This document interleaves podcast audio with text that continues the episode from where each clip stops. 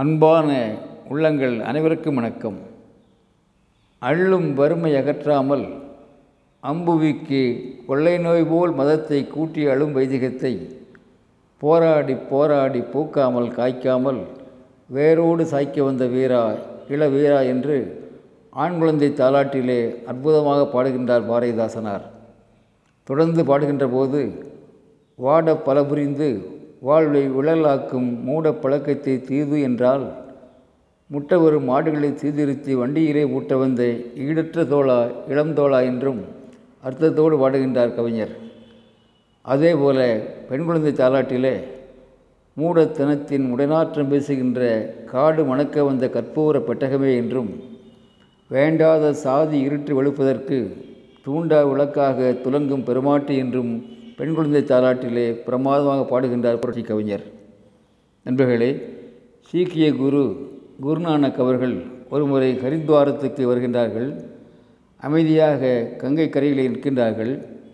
அங்கே பல யாத்ரீகர்கள் கைகளிலே ஆற்று தண்ணீரை அள்ளி அள்ளி இடதுபுறமாக தெளித்து கொண்டிருக்கிறார்கள். எதற்காக இப்படி செய்கிறீர்கள் என்று அவர்களிடம் கேட்கின்றார் குருநானக்.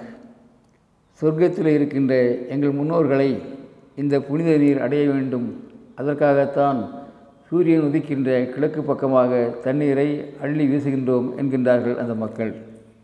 எதுவும் பேசாமல் குருநானக் அவர்கள் ஆற்றுக்குள் இறங்குகின்றார்கள். அவர்களைப் போலவே தண்ணீரை அள்ளி மேற்கு புறமாக நோக்கி தண்ணீரை வீசுகின்றார்கள்.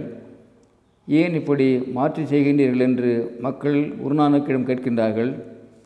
நான் பஞ்சாபில் இருக்கின்ற என் வயல்களுக்கு நீர் பாய்ச்சுவதற்காகத்தான் இப்படி செய்கின்றேன் என்கின்றார் குருநானக். எல்லோரும் ஏளனமாக சிரிக்கின்றார்கள். அவ்வளவு தொலைவில் இருக்கின்ற வயல்களுக்கு நீங்கள் அள்ளி வீசுகின்ற நீர் எப்படி போய் சேரும் என்று குருநானக்கிடம் கேட்கின்றார்கள் அவர்கள். அன்பர்களே நீங்கள் அள்ளி வீசுகின்ற நீர் சொர்க்கத்துக்கு போகும் என்றால் நான் வீசுகின்ற நீர் என் வயல்களுக்கு போய் சேராதா என்று இயல்பாக கேட்கின்றார் குருநானக். யாதிரீகர்கள் யோசிக்கின்றார்கள். தங்கள் அறியாமையை மாற்றிக்கொள்ள வேண்டும் என்று முடிவு செய்கின்றார்கள். குருநானக் அவர்களை வணங்கி விடைபெறுகின்றார்கள். Friends psychology says superstition is the poison of the mind superstition is the religion of the feeble minded people நண்பர்களே அன்பையும் அறிவையும் கண்களாக கொண்டு கால்கள் நடந்தால் வெளிச்ச பாதைகள் விரிந்து கொண்டே இருக்கும்.